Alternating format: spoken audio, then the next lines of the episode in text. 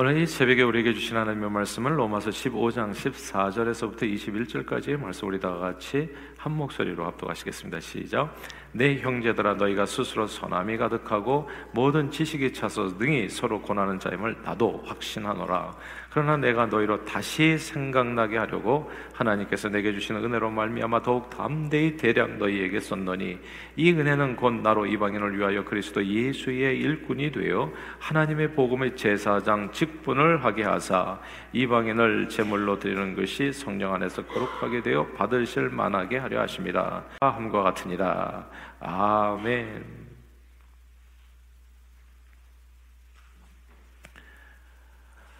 아, 지난 5월 중순에 있었던 캄보디아 선교 비전 출입에서 저는 시골에 있는 작은 교회를 섬기는 중국에서 파송된 중국인 선교사 자매를 만날 수 있었습니다. 아, 놀라웠어요. 그런 시골에 들어가지고 중국인 선교사를 만나니까.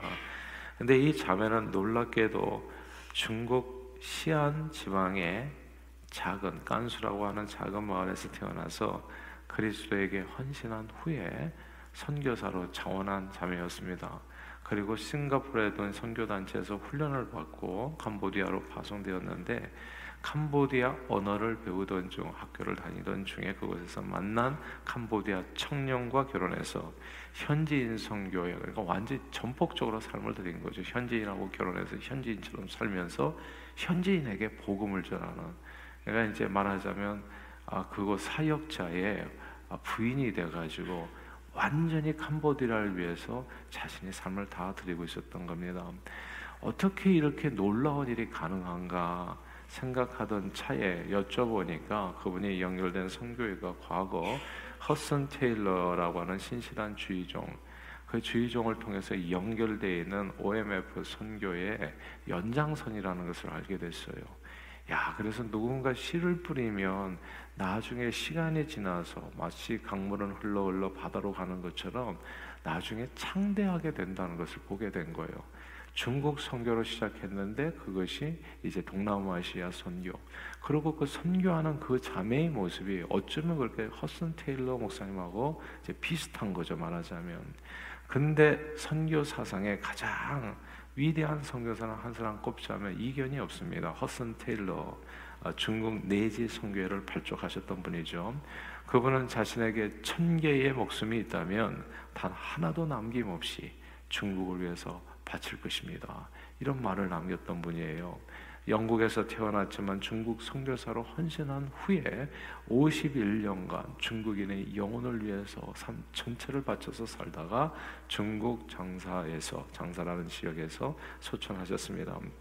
이, 이 허슨 테일러 선교사님의 가장 위대한 공헌은 딴 게 아니에요.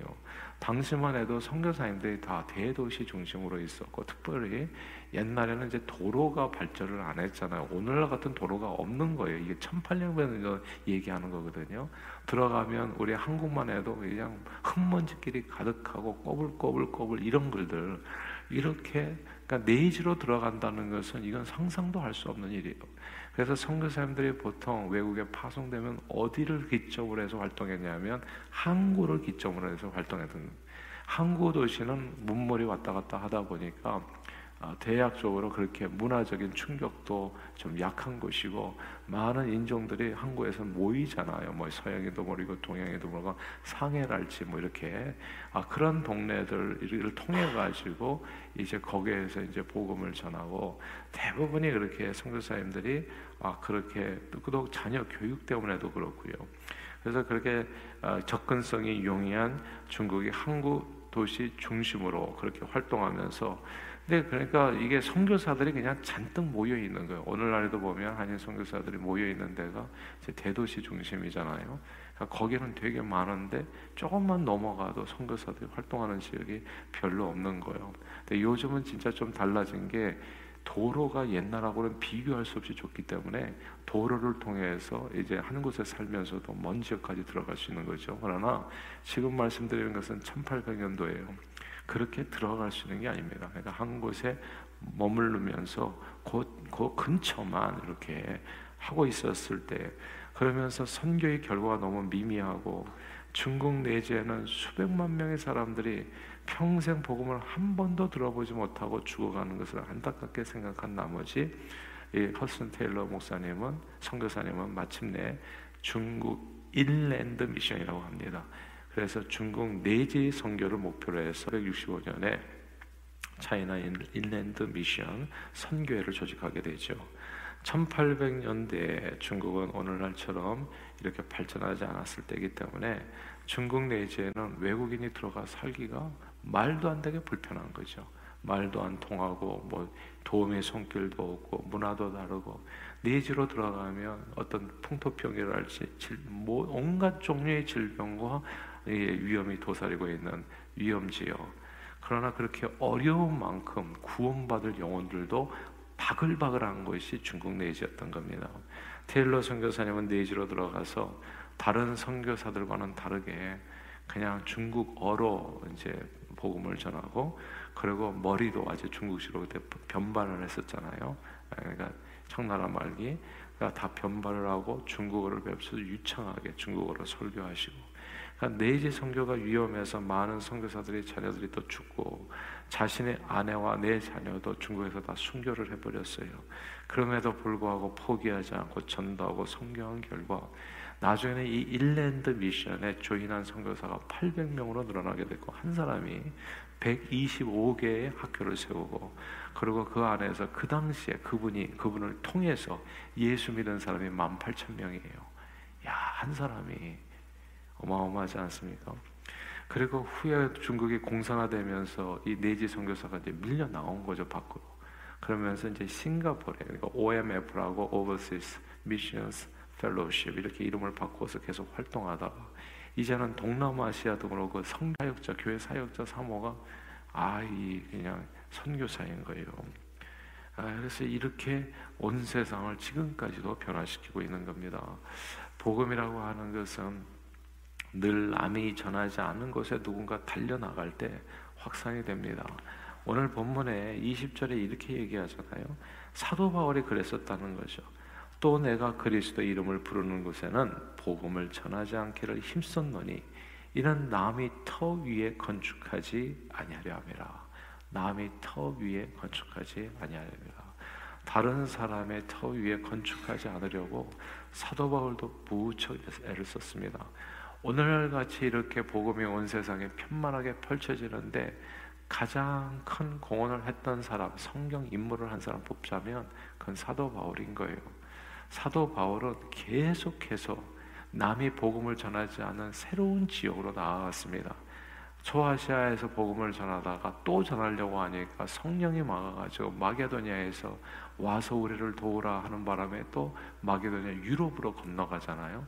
그래서 유럽으로 건너가서 나중에는 스페인하고 끝까지 갔다고 하는 설이 있는 거죠. 그래서 복음을 땅 끝까지 전하는 일에 자신의 삶을 들였어요. 선교를 하다 보면 내가 이렇게 선교를 하면 그러면 그 선교지에 이미 또 이렇게 교회들이 세워져 가잖아요. 교회들이 세워져 가는데 또 선교를 하면 어떻게 되겠어요? 근데 이게 세상은 넓고 할 일은 많다고 계속해서 누군가 더 깊은 데로 나가게 될 때 복음이 그만큼 진보하게 되는 거더라고요. 여기서 중요한 단어는 남의 터입니다. 남의 터에 세우면 안 돼요. 여기도 보면 교회들마다 사실은 어떤 경쟁적으로 가잖아요. 근데 제가 지금 이 시간을 비해서 말씀드리면 저는 경쟁하고 싶지 않아요. 모든 교회가 다 잘 되기를 바라고 다른 교회 교인에 대한 욕심을 가져서는 절대 안 됩니다. 아, 그거는 안 좋은 일이에요. 항상 기억해야 될 것은 아직도 예수 믿지 않은 사람들이 많다는 거. 아직도 이 지역의 뉴저지에는 20%나 교회 다닐까요? 80%의 사람이 있어요. 그 사람들이 영혼을 위해서 기도하고 삶을 드리는 것이 옳은 일이지. 이게 어떻게 해서든지 이게 교회가 이렇게 왔다 갔다 하는 것은 그거는 권장할 만한 일도 바람직한 일도 아니고 하나님 앞에서 사실 어떻게 보면 이제 부끄러운 일이 될 수도 있어요. 그러니까 항상 전도를 하실 때 다른 교회 다니신다면 잘 다닐 수 있도록 격려드리고 그 교회 신앙생활 잘할 수 있도록 하시고 그리고 항상 믿지 않는 사람들, 방황하는 영혼들, 교회를 찾지 못하고 헤매는 사람들 이런 분들이 전도 대상이 되어야 되는 것이 옳다는 거죠. 그렇게 하나님께서는 하나님의 나라가 믿지 않은 사람들의 사이에서 번져져 나가기를 원하고 너무나 감사한 것은 세넴의 선교도 마찬가지예요. 이번에도 보니까 다들 푸놈페에 물려 있는데 세넴의 선교는 아주 깊이 들어가더라고요. 예전에 몽골을 갔을 때도 울란바토르에 모였을 때 우리 성, 선교사님들은 아주 깊이 들어가 다랑에서 일대에서 그 다음에 그 더 안쪽으로 해서 수없이 많은 시골 마을들을 다니면서 복음을 전하는 것을 봤어요. 저는 정말 제가 세네메의 목사라고 하는 것이 너무너무 프라우드하고 이런 전통 위에 서 있는 정말 저와 여러분들이 하나 옆에 얼마나 복을 받은 존재인가 다시 한번 생각하게 돼요. 그것은 사도 바울이 전도했던 전도의 방식입니다. 남이 터 위에 세우지 아니하고 힘을 다해서 왜냐하면 여기 얘기하는 것처럼 주의 소식을 받지 못한 자들이 볼 것이요 듣지 못한 자들이 깨달으리라. 이 말씀을 꼭 기억하십시다. 이게 고인물은 썩는다는 얘기가 있어요. 고인물은 썩어요.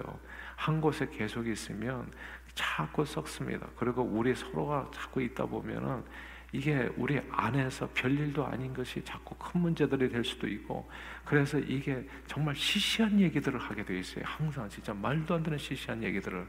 근데 하나님께서 기뻐하시는 것은 뭐냐면 복음을 듣지 그 모든 열정을 가지고 어디다 쏟더라 복음을 전하는데 사람 영혼 구원하는데 쏟더라. 그것이 하나님께서 우리에게 주시는 명령입니다. 그래서 제가 우리 교회에서 선교를 하다 보니까 이렇게 되더라고요. 전도는 교회를 부흥시키지만 선교는 교회를 건강하게 하더라고요. 선교를 하면요, 모든 이런 저런 얘기들이 다 사라져요. 그건 진짜 한 사람의 천하보다도 귀한 한 사람의 구원하는 데 있어서는 nothing이기 때문에 그렇습니다. 아무것도 아닌 거예요. 근데 한 사람이 영혼 구원하는데 생명을 들이지 못하면 진짜 허접한 일들에 사람들이 그 위 대한 하나님의 형상으로 지음받은 사람들이 별로 아닌 별일 아닌 일들에 그렇게 신앙생활해서 그냥 이 시간 낭비하고 그렇게 살아가는 경우가 많이, 많이 있더라고요. 그러나 늘 기억하던 것은 하나님께서 우리를 이 땅에 주신 것은 바울과 같이 쓰임 받게 하기 위해서 주었다는 거. 오늘도 우리가 또 선교팀을 어, 파송했잖아요. 저는 정말 소원이 5대양 6대주에 진짜 1천 교회의 교회를 세우겠다는 것은 딴 게 아닙니다. 1천 교회를 향해서 나가기를 원해요. Every single person 선교사라고 하는 자기 자신이 정말 내 목숨에 1천 개가 있다면 1천 개를 다 주님 앞에 바치겠습니다라고 그런 사람들에 의해 가지고 저와 여러분들이 오늘도 이 자리에 있는 거거든요. 누군가의 삶을 변화시키고 새롭게 하고 영생의 축복을 받게 하는 일에 내 이 목숨을 그러니까 주 예수께 받은 사명 곧 하나님의 은혜의 복음을 증거하는 일을 마치려 하면은 내 생명을 조금 더 귀한 것으로 여기지 않는다. 저또 다른 목표가 있다면 모든 셀 목자님들이 우리 교회에 있는 모든 셀 목자님들이 셀 목자 로서 그 안에서 성경 공부만 하는 것이 아니라 다 성교 이 팀장이 돼 가지고 저는 단계 선교로 5대학 육대주로 펼쳐 나가기를 원하는 거예요. 그것이 하나님을 기쁘게 하는 거. 이 뉴저지라고 하는 것 손바닥만한 데거든요. 그리고 이 리틀페리도 그렇고 벌건 카운티도 아주 작은 동네입니다. 그러나 주님께서 우리를 부르시는 것은 온 세상인 거예요. 그래서 예루살렘과 온 유대와 사마리아와 땅끝까지 이르러 나의 증인이 되리라. 이것이 주님께서 우리에게 주신 비전인 거거든요. 이걸 놀랍지 않습니까? 어부들에게 갈릴리 어부들에게 주었던 비전이에요. 갈릴리 거, 거기서 고기 잡아 먹고서 항상 그렇게 살았던 사람들. 그러니까 맨날 거기서 그냥 누가 크냐고 맨날 싸웠던 그런 사람들에게 제발 너희 가운데서 이것저것으로 그렇게 얘기하지 말고 뭐가 크냐고 섬기는 사람이 가장 으뜸되는 것이고 그리고 너희는 내 말을 들으라 예루살렘과 온 유다 사마리아 땅까지 그래서 나중에는 다 5대양 6대주로 펼쳐져 갔었던 겁니다. 예수님의 열두 제들 안 가고 예루살렘 성에 계속 머물러서 여기가 좋사오니 그러니까 하나님께서 강한 철퇴를 내리셔가지고 그래가지고 흩어가는 것 때로는요 하나님께서 교회를 분열시킵니다. 큰 교회를 완전히 조각조각 내버려요. 선교하지 않는 교회는 없어져요. 이게 중요하니까 다시 반복할게요. 선교는 복음을 전하는 이게 전도와 선교가 뭐가 다르냐면 선교는 널리 복음을 전하는 겁니다. 복음을 널리 전하지 않으면 그 교회는 없어져요. 예루살렘 교회가 그래서 없어진 겁니다. 안디옥 교회가 새로운 중심이 되죠. 선교하는 교회가 선교하는 교회 하나 교회를 크게 하는 것을 신경 쓰지 마세요. 그건 일도 중요한 게 아니에요. 저는 그러니까 우리 모두가 항상 기억해야 될 게 교회 이 존재의 목적은 얼마나 많이 내보내느냐가 달려 있어요. 얼마나 많이 오대양일 때 우리에게 표가 뭡니까? 영혼을 주께로 제자를 세계로요. 전 세계로 정말 모든 제자를 파송할 수 있다면 그게 진정한 성공인 겁니다. 하나님께서 가장 기뻐하시는 교회로 서게 되는 거예요. 오늘 말씀을 기억하면서 다시 한번 예루살렘과 온 유대와 사마리아와 땅 끝까지를 내 증인들이라는 이 예수님의 말씀을 기억하십시다. 그리고 남이 터 위에 이렇게 세우려고 하는 그런 생각을 다 버리고 우리는 5대양 6대주를 향해서 끊임없이 주님의 부르심을 따라 순종함으로써 하나님의 기쁨이 되는 저와 여러분들이 다 되시기를 주 이름으로 축원합니다. 기도하겠습니다. 하나님 아버지 오늘도 주님 앞에 나와 정말 주님께서 뭘 원하시는지를 다시금 보고 깨닫게 해주심을 감사합니다. 내 모든 지정의 지식과 감정과 그리고 의지와 내가 가지고 있는 모든 그 리소스들 시간과 물질과 재능을 오늘도 성령 충만으로 우리의 발걸음을 주장해 주옵소서. 감사드리옵고 이 모든 말씀 예수 그리스도 이름으로 간절히 기도하옵나이다. 아멘.